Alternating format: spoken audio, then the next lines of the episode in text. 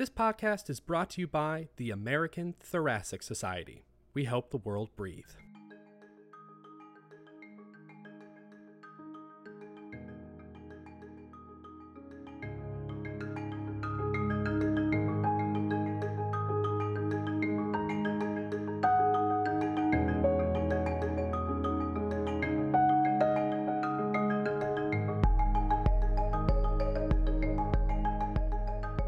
Welcome to another episode of the Out of the Blue podcast. My name is John Fleetham and I'm Professor of Medicine at the University of British Columbia here in Vancouver, Canada. Today I'm joined by Dr. Barbara Melgoat, who's the senior author of the paper Inhalable Textile Fibers Impair Airway Epithelial Differentiation, which was recently published in the Blue Journal. Also joined by my colleague Dr. Chris Carlston, who wrote the associated editorial. Dr. Melgoat is Professor of Respiratory Immunology at the University of Groningen in the Netherlands, and Dr. Carlston is Professor of Medicine at the University of British Columbia. So, Chris, to, to start the discussion off, what are microplastics and where do they originate? Right. So, as the name implies, microplastics are small plastics. In this case, very small we have been thinking about micro in terms of air pollution for years related to traffic and other industrial processes. And now we realize that in the air we breathe and indeed in the water that we take in and food, etc., there are innumerable of these very small plastics. The size of these plastics, so small, as I said, the exact size varies, but we typically think of microplastics when we use that term as less than five millimeters. I think most people know what a what a millimeter is. However, most of these plastics are actually much smaller. And that is very important because as we know from again air pollution and other related research that these very small particles can get deep into the lungs. Again, they can also get into the GI tract or gut, but for the purposes of paper, the lung is the focus of interest. So this is a problem. We can discuss more about this, but because the use of plastics continues to increase around the world. These are very, very common, and that's why this is an important paper. The plastic products around the world, most people can appreciate, are innumerable. And what happens is that when those plastics are produced, first of all, in the places of production, in the occupational or workplace setting, the workers can be exposed. And in fact, we know that from observational research. But moreover, once these products are out in the real world, they break down and they're virtually impossible to eliminate entirely uh, other than just simply breaking down slowly over years and they're therefore very persistent. And this is another reason why we're really concerned because plastics accumulate, their tiny fragments continue to accumulate essentially exponentially. Okay. And, and what do we already know about the deposition and the risk of microplastics in the lung? Yeah, so we, we, we know a lot less in detail than we do about traditional air pollution. However, the work that's been done over decades on air pollution deposition is very helpful because fundamentally the deposition of particles is really governed by their size, no matter what they're made of. Now, what happens when they get in the body will depend on the chemical composition, but as far as deposition alone, as you asked, it's really governed by size.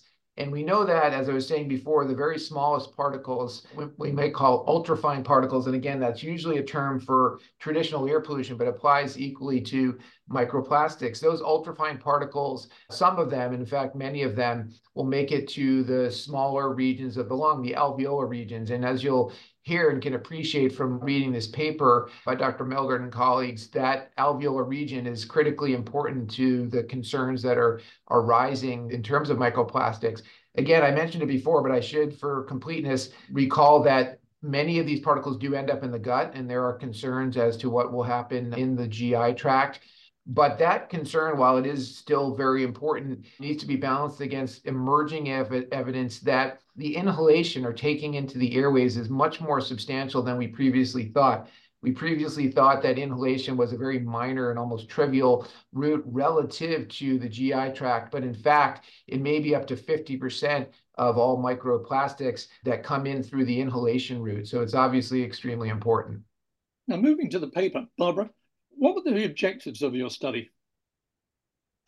Well, actually, we, we started off. I'm a macrophage person, so I'm really interested in macrophages. So we wanted to build this new model looking at macrophages and epithelial interactions with lung organoids. but we got stuck in the effects we found on epithelial cells alone. So, no macrophages in this paper.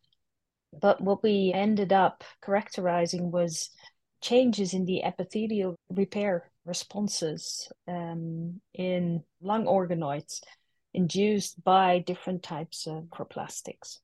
Can you describe your methodology?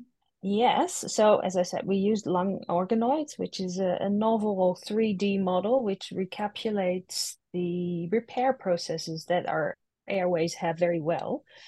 And we use primary epithelial cells for these models, either human or mouse. We used both in the paper. And if you put them in a culture dish, then the stem cells within these epithelial cells, they can regenerate into structures that resemble lung tissue structures. So they can either develop into alveolar structures or airway structures. And what we found was that when we incubated these epithelial cells with uh, nylon microfibers, that the outgrowth of the airway structures was completely inhibited, while the alveolar structures were sort of intact, but also slightly changed in morphology in, in um, composition of cell types.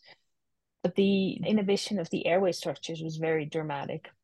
And what we found was that it was not the fibers themselves that actually induced this, but it was something leaching from the nylon. So it was an additive or something which is being produced during the production of nylon that is able to leach out of the plastic and was inhibiting this formation of airway epithelial cells. Uh, and we managed to break it down to the culprit being upregulation of a specific protein in epithelial cells called HOXA5, which appear to be a very important protein in deciding whether an epithelial cell or progenitor cell can develop into an airway cell. And if this protein is upregulated, then this differentiation into airway structures is not possible anymore. And when we inhibited this protein, we saw the return of the uh, airway structures. So we managed to really pin down the mechanism, even though we didn't manage to pin down which exact component in nylon was causing this effect. Okay, I think you told us all about the findings. Anything more you want to add? Can you highlight the strengths and the limitations of your study? Yeah, so that's an that's an interesting one. I, I think the strength of our study is, is that we really went into the mechanism of the observed effects. What what you see a lot in microplastics research is that a particular experiment, a cell or an animal is exposed to a huge amount of microplastics, then people see an effect, and that's it. Um, most of the studies look at acute effects, but the beauty of this organoid model is that you can really study airway development or airway repair in a long term manner without being in vivo. So you have the added advantage of being able to change all your parameters and check many conditions. So I think the strength is, is that we use this model to really characterize what is changing in airway development by these microplastics. Of course, it's also a limitation because it's in vitro. And how that translate to an in vivo situation is very difficult to do because we don't know the levels of microplastics in the air of people's homes or workplaces. Um, and we don't know how much they actually inhale because the only studies looking at inhalation of microplastics looked at the bigger pieces of plastic, so pl- plastic more than 10 micrometers, because smaller is very difficult to determine. So the, the analytical methods are not up to scratch yet to look at the really small particles that come deep into your lungs. So it's very difficult to make a translation of these data to how toxic or how problematic inhalation of microplastics can be. Chris, how common is airway and interstitial lung disease in nylon textile workers? That's a great question. And unfortunately, the bottom line is we really don't know. As is the case with many occupational diseases, there's probably a significant caseload beyond what has been revealed so far by what are essentially proactive investigations of limited case series that someone, for whatever reason, identified uh, in, a, in a local setting as concerning. So, for example, probably the first happened to be from my home state of Rhode Island, where Dr. Kern and colleagues in the late 90s, um, I think were the first to identify what's called as called flock workers lung, or same as you said, nylon textile workers. And again, this came because someone in that community noticed some cases of what appeared to be interstitial lung disease, and then noticed that it was in these individuals who were working in this plant that made flock.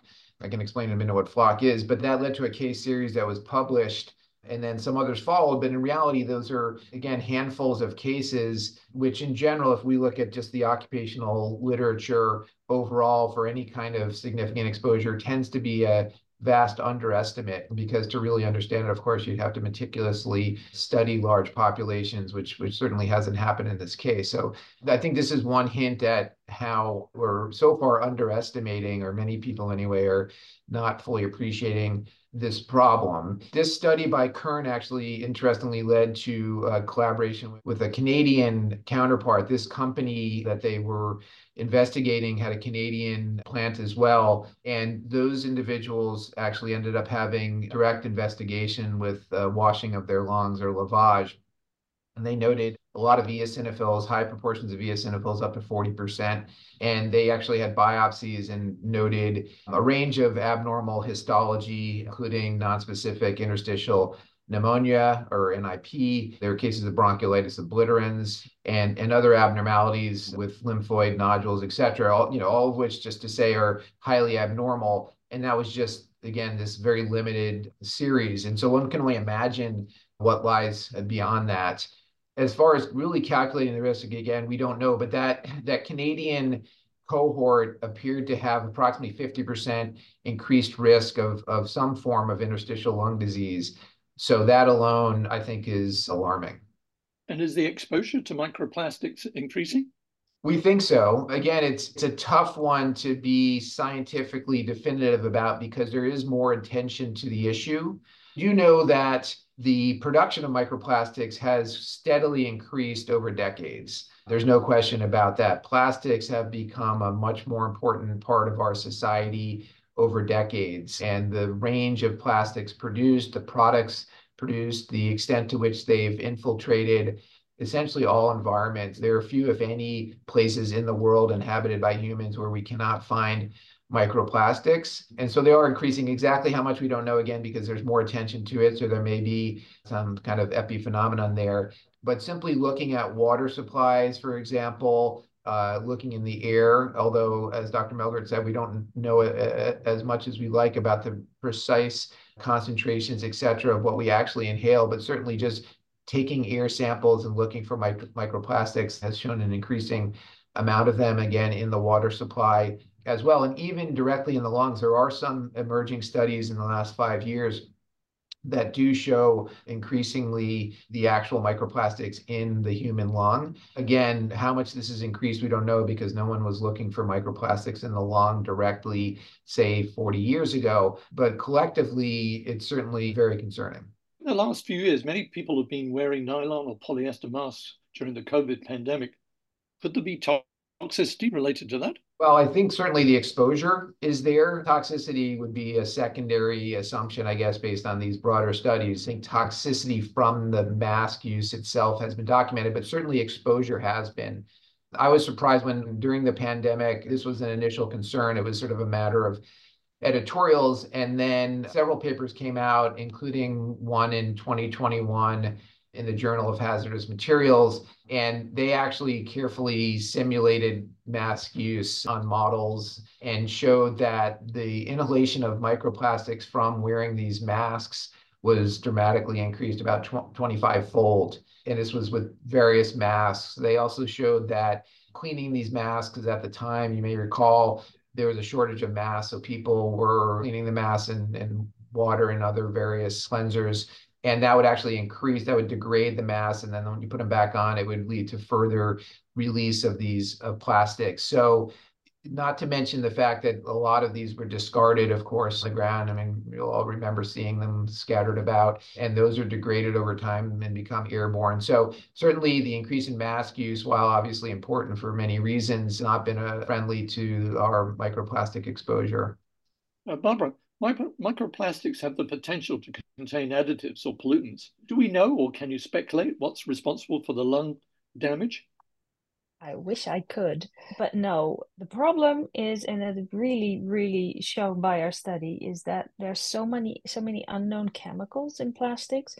Ones the producers put in there, but also ones that are made during the production that can actually leach out. So, like I said, in our study, we found that it was a compound leaching from nylon that was responsible for the, the effects that we found.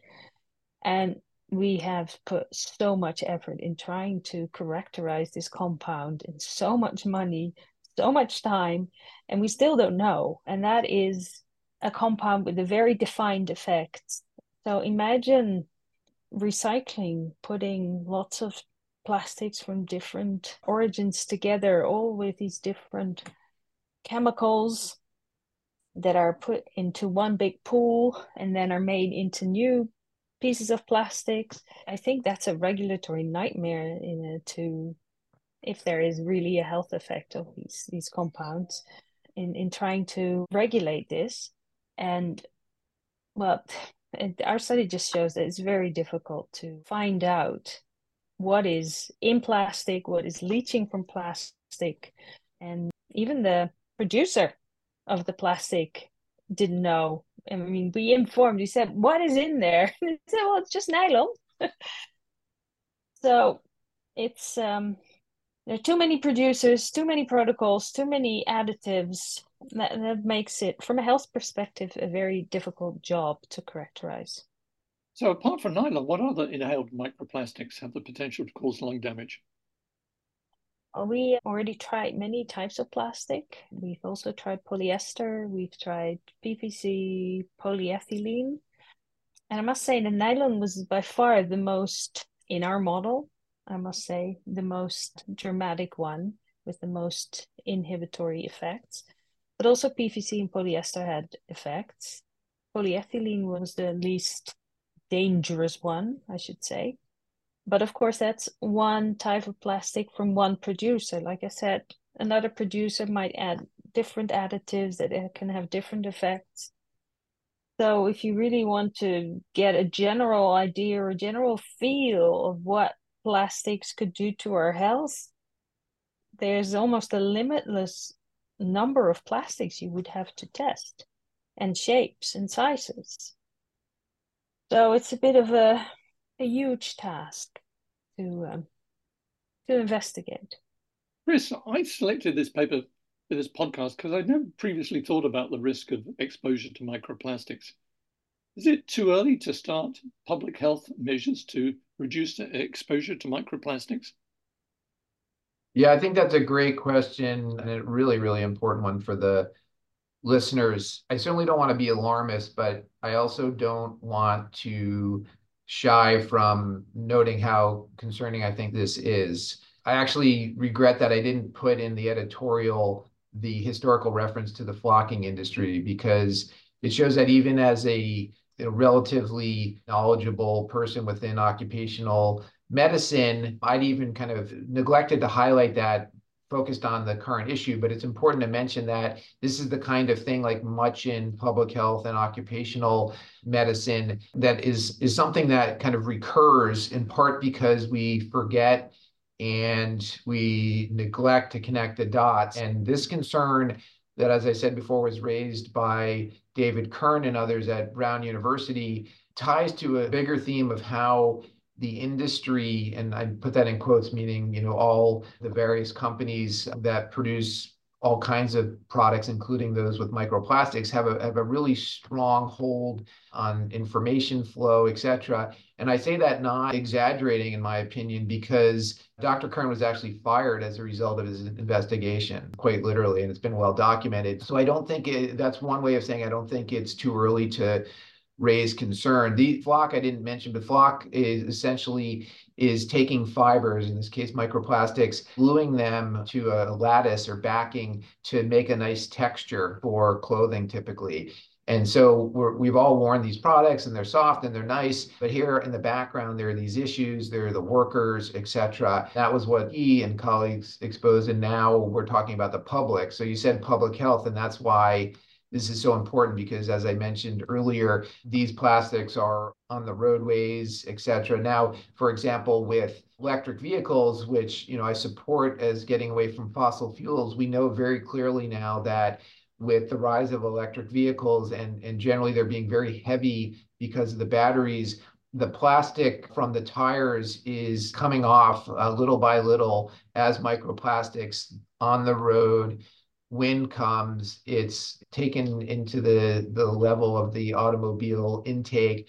Then it's in the car, we inhale. And these, again, they, they are things that might sound you know, kind of minor in the grand scheme of the world's problems, and perhaps they are, but still we're all being exposed. Now we're seeing from Dr. Melgert and colleagues these concerning effects. Now, as she said, there are limitations, one of which, as she mentioned, is that there are innumerable plastics now, and I, I kind of think of it as somewhat similar or analogous to the vaping, the challenge of research on vaping, where the product is constantly changing and there's never enough resources and researchers and time to, to get the data, especially when you're doing work like she did, which was so meticulous and high quality and not sort of settling for shortcuts. And if you want to do it right with the innumerable products, it's a it's a mountain of work. But you know, to answer your question, the problem is not going away, and it, it seems to be only getting worse. And so as with air pollution, when it became apparent, you know, in the 1950s, et cetera, you know, David Bates, et cetera, they didn't shy away from this, and it proved to be